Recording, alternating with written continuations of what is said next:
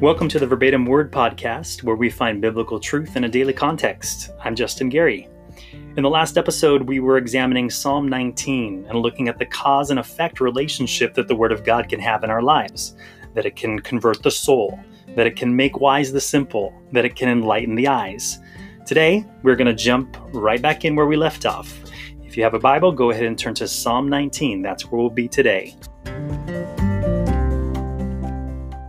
In addition to converting the soul and making wise the simple and enlightening the eyes, David also wrote in Psalm nineteen about another powerful component of God's word.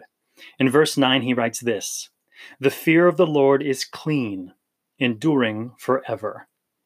Now, when he's talking about the fear of the Lord there, I believe he's still talking about the scriptures in context of everything that he had received from the forefathers. He says there, though, that, that the fear of the Lord, or the word of the Lord, is clean. Now, the word there means to be physically, ceremonially, or chemically pure, nothing mixed in with it. But it can also mean just that. It can mean clean.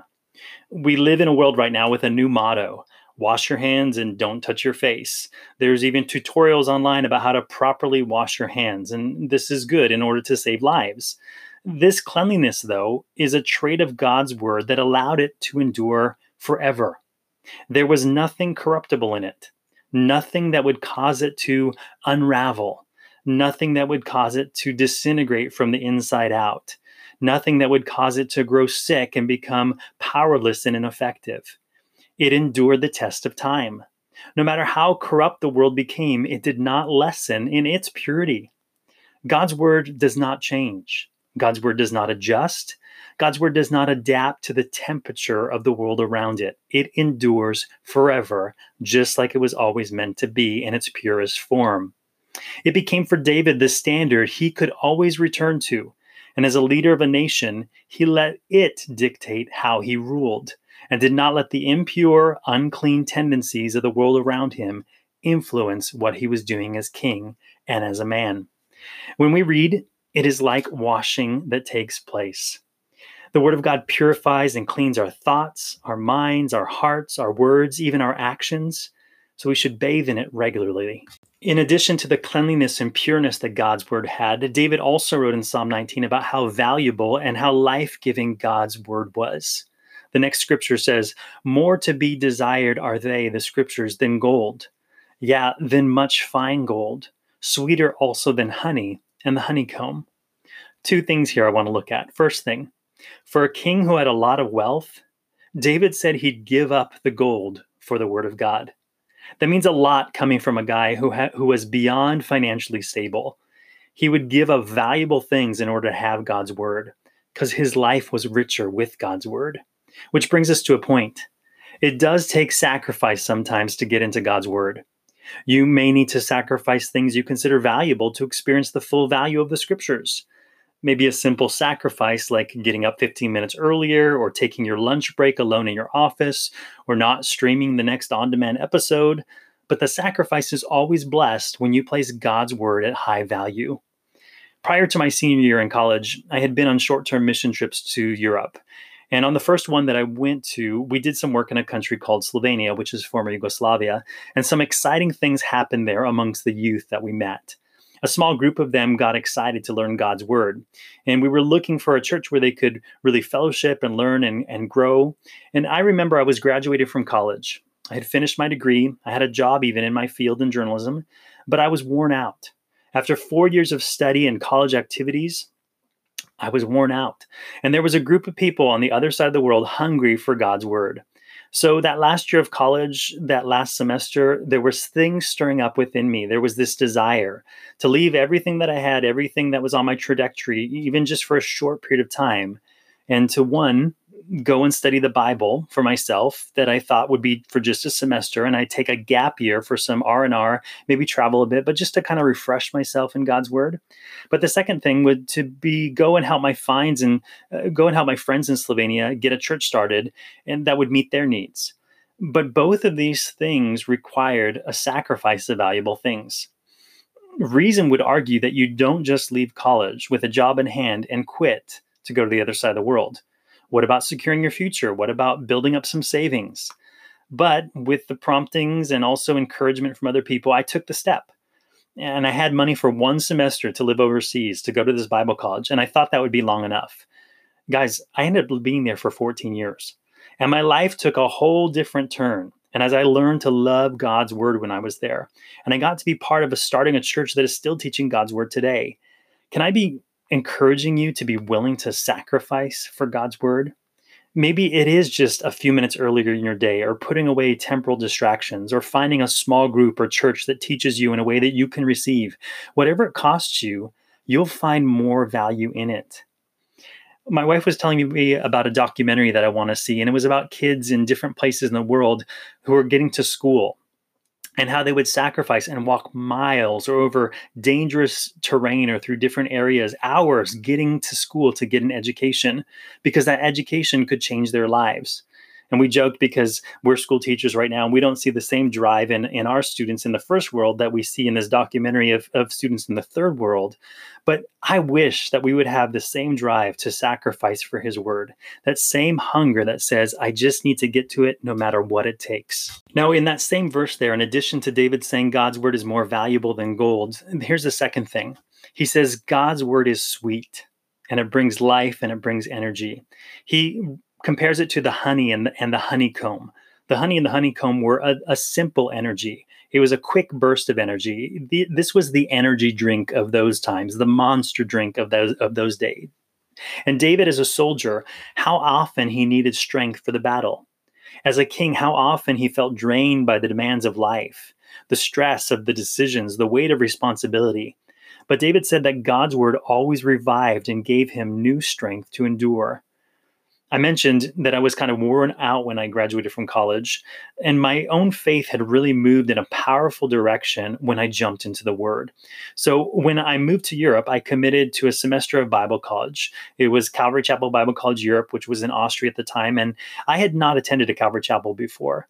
And so for those of you who are not familiar with Calvary Chapel, like I was not familiar with Calvary Chapel, there is a clear emphasis on the teaching of the Word of God. And the program at the school was pretty much teach the Bible. I remember my classes that I took those two years. The classes were classes like Romans, Revelation, Genesis, Hebrews. Jesus was still Mobetta. Even topical classes that we had like missions. It was actually a study through the book of Acts as we looked at to see how the first missionaries, the apostles, did missions, as, and that was our model. I had a discipleship class. Well, for the discipleship class, we studied the Gospel of Mark to see how Jesus enlisted twelve men and trained them up as ambassadors for the kingdom to take his message forward. We did not just learn the Bible, we also memorized the Bible. I remember memorizing scriptures from the book of Hebrews. I remember in a pastoral ministry class, we memorized Psalm twenty-three, and I can still recall many of those verses today because they are hidden in my heart. The Bible was pretty much what we studied.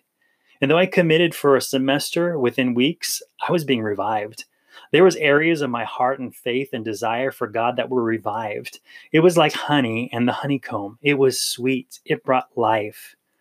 Now that, along with all that started in Slovenia at the time, I did my two years there, and the whole time the emphasis was teach the Bible.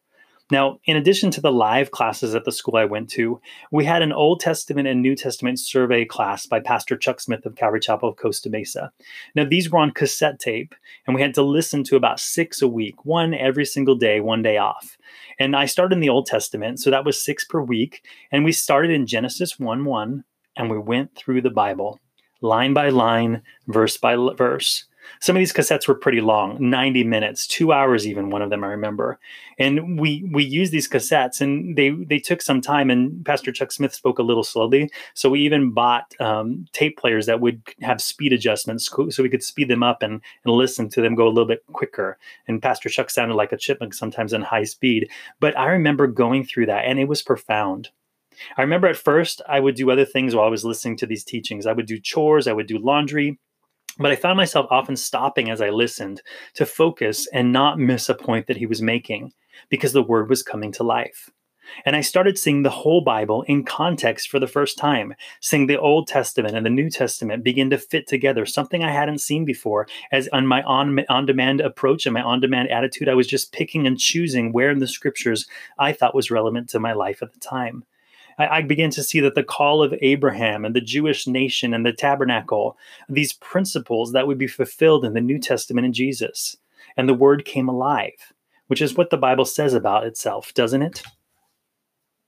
Have you ever sat in church or heard the Bible taught and it just pierces you? Maybe listen to a, a podcast or a teaching and it's just the right thing at the right time. Like the pastor, the teacher, or the passage of scripture was meant for you at that very moment.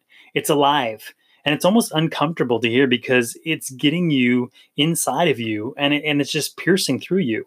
That's what the scripture says. Hebrews chapter four, verse twelve, it says, "For the word of God is living and powerful and sharper than any two-edged sword, piercing even to the division of soul and spirit and of joints and marrow, and is a discerner of the thoughts and the intents of the heart." What else? It says that the scriptures make us profitable and matures us and prepares us to be used. Paul wrote to his apprentice Timothy in Second Timothy chapter three, verses sixteen and seventeen.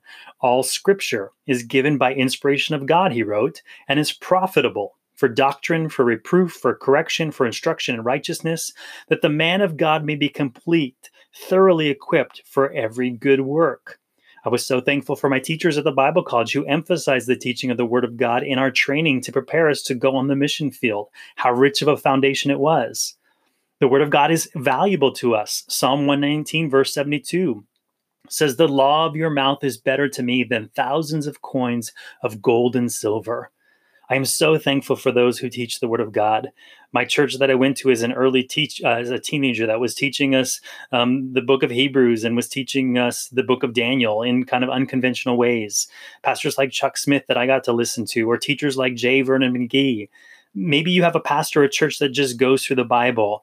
The Lord bless you. You're in a good place. It's fruitful, and it just lets the word fall, and it does its work. One more thing we find in Psalm nineteen that David wrote towards the end. He noticed about the scripture this in verse eleven, "And in keeping them, there is great reward." David had seen that whenever he sought God's word and he applied it, there was great reward. There were good prizes. And whenever he did it his own way, it was a total failure. Anything we do in our own leading, initiative, or wisdom, the results may vary. But when we seek the Word of God and obey it, there is great reward.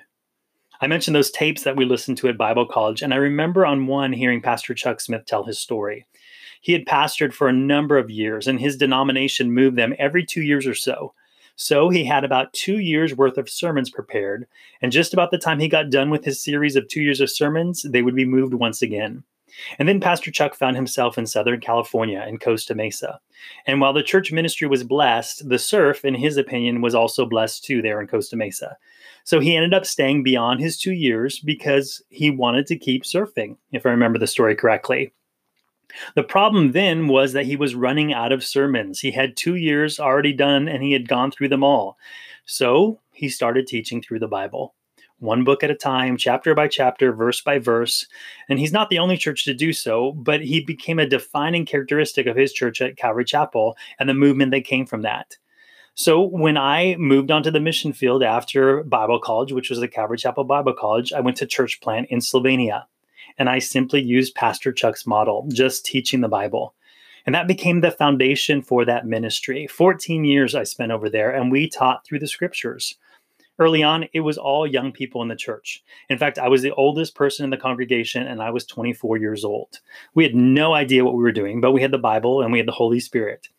Predominantly, it was a group of teenagers and college students, and so we just started a Bible study. We had no building to meet in.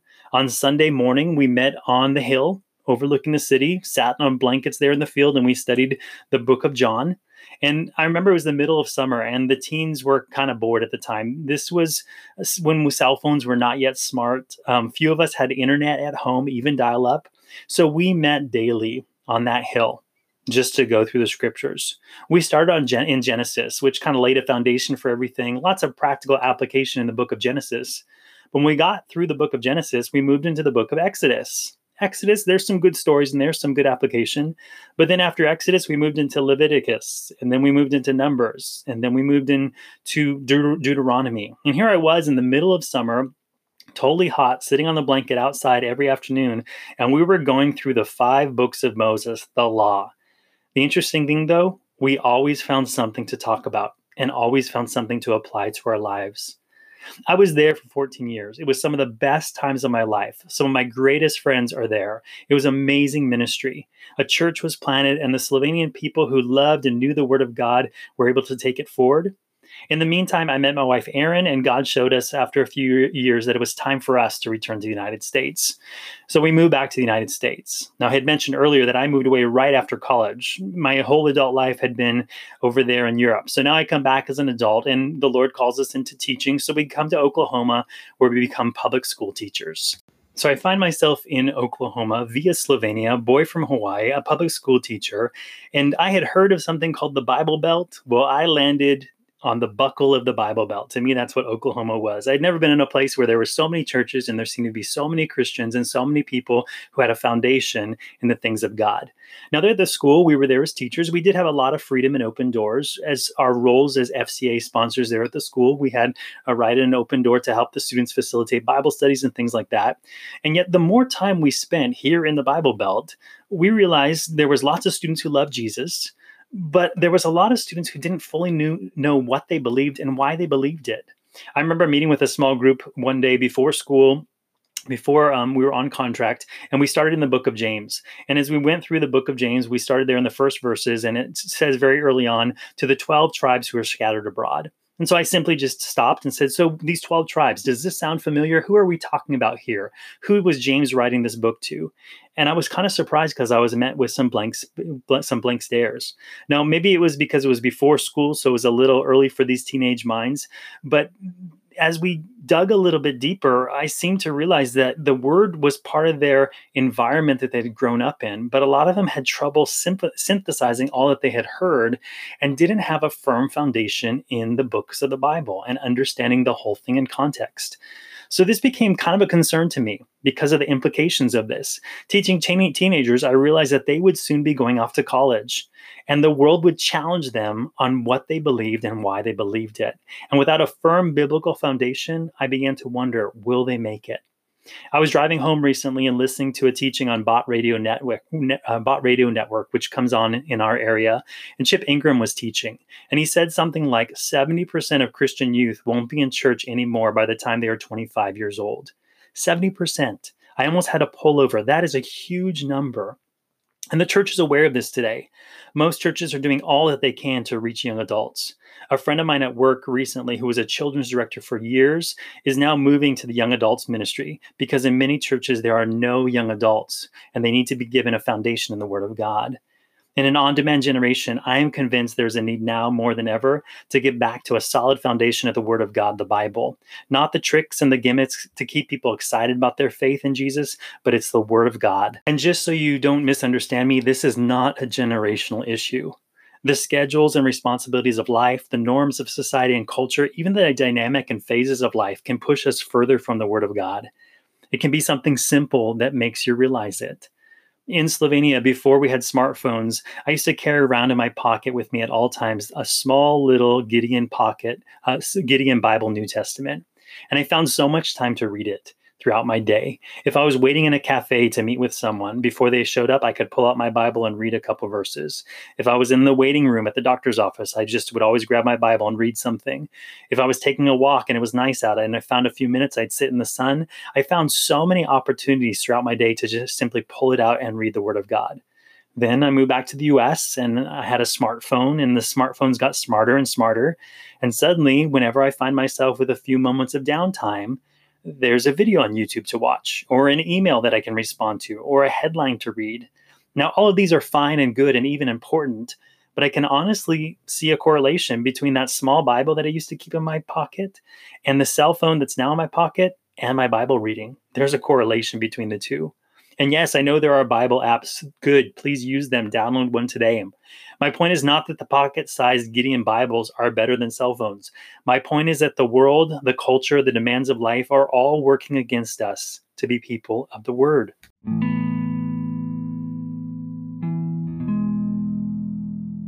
The Lord in the Old Testament spoke through the prophet Amos. He was a shepherd who was moonlighting as a prophet. Before being an Old Testament prophet was a thing, he was one of the first. And he prophesied about the northern part of Israel being overthrown because they had stopped listening to God. He said in Amos chapter eight, verse eleven, "Behold, the days are coming, says the Lord God, that I will send a famine on the land, not a famine of bread, nor a thirst for water, but of hearing the words of the Lord." This certainly applied in Amos's day, but I think also describes our world today, a famine of the Word of God. Even though it is everywhere, there are so many churches, there's so much online teaching, people are still hungry for the Word of God. So that's what we are about here on Verbatim Word, biblical truth in a daily context. This podcast is my own journey to dive in and comb through the Word of God in this day and age, and I would love to take this journey together with you. So Lord, it's our prayer that you would open our eyes that we might marvel and wonder. It's our prayer that you would make us wise and help us to find application to apply what we know. Lord, it's our prayer that you would enlighten us, even in situations in our life right now. May they become clearer as we seek direction and understanding in the Bible. Lord, we ask that you would show us the value and nudge us by the Holy Spirit to lay aside things of lesser value for the gold of your word. Lord, we ask that you would renew us, renew our families, renew our churches, renew our nations, stir up a hunger for a word in a generation and a world that desperately needs it. Feed us in this time of famine. In Jesus' name, amen. Thanks for tuning in to this episode of Verbatim Word. And now I think it is kind of ironic because in these introductory episodes, they were pretty much topical teachings. Because on Verbatim Word, we plan to go through the scripture chapter by chapter, verse by verse, and find application and topics as we go. So join us in the next episode as we will walk through a book of the Bible together, which if you haven't done before, it's a great way to learn how to study your Bible and what to look for and, and what to see as you go through it on your own. So please join us then. Until then, take care and God bless you.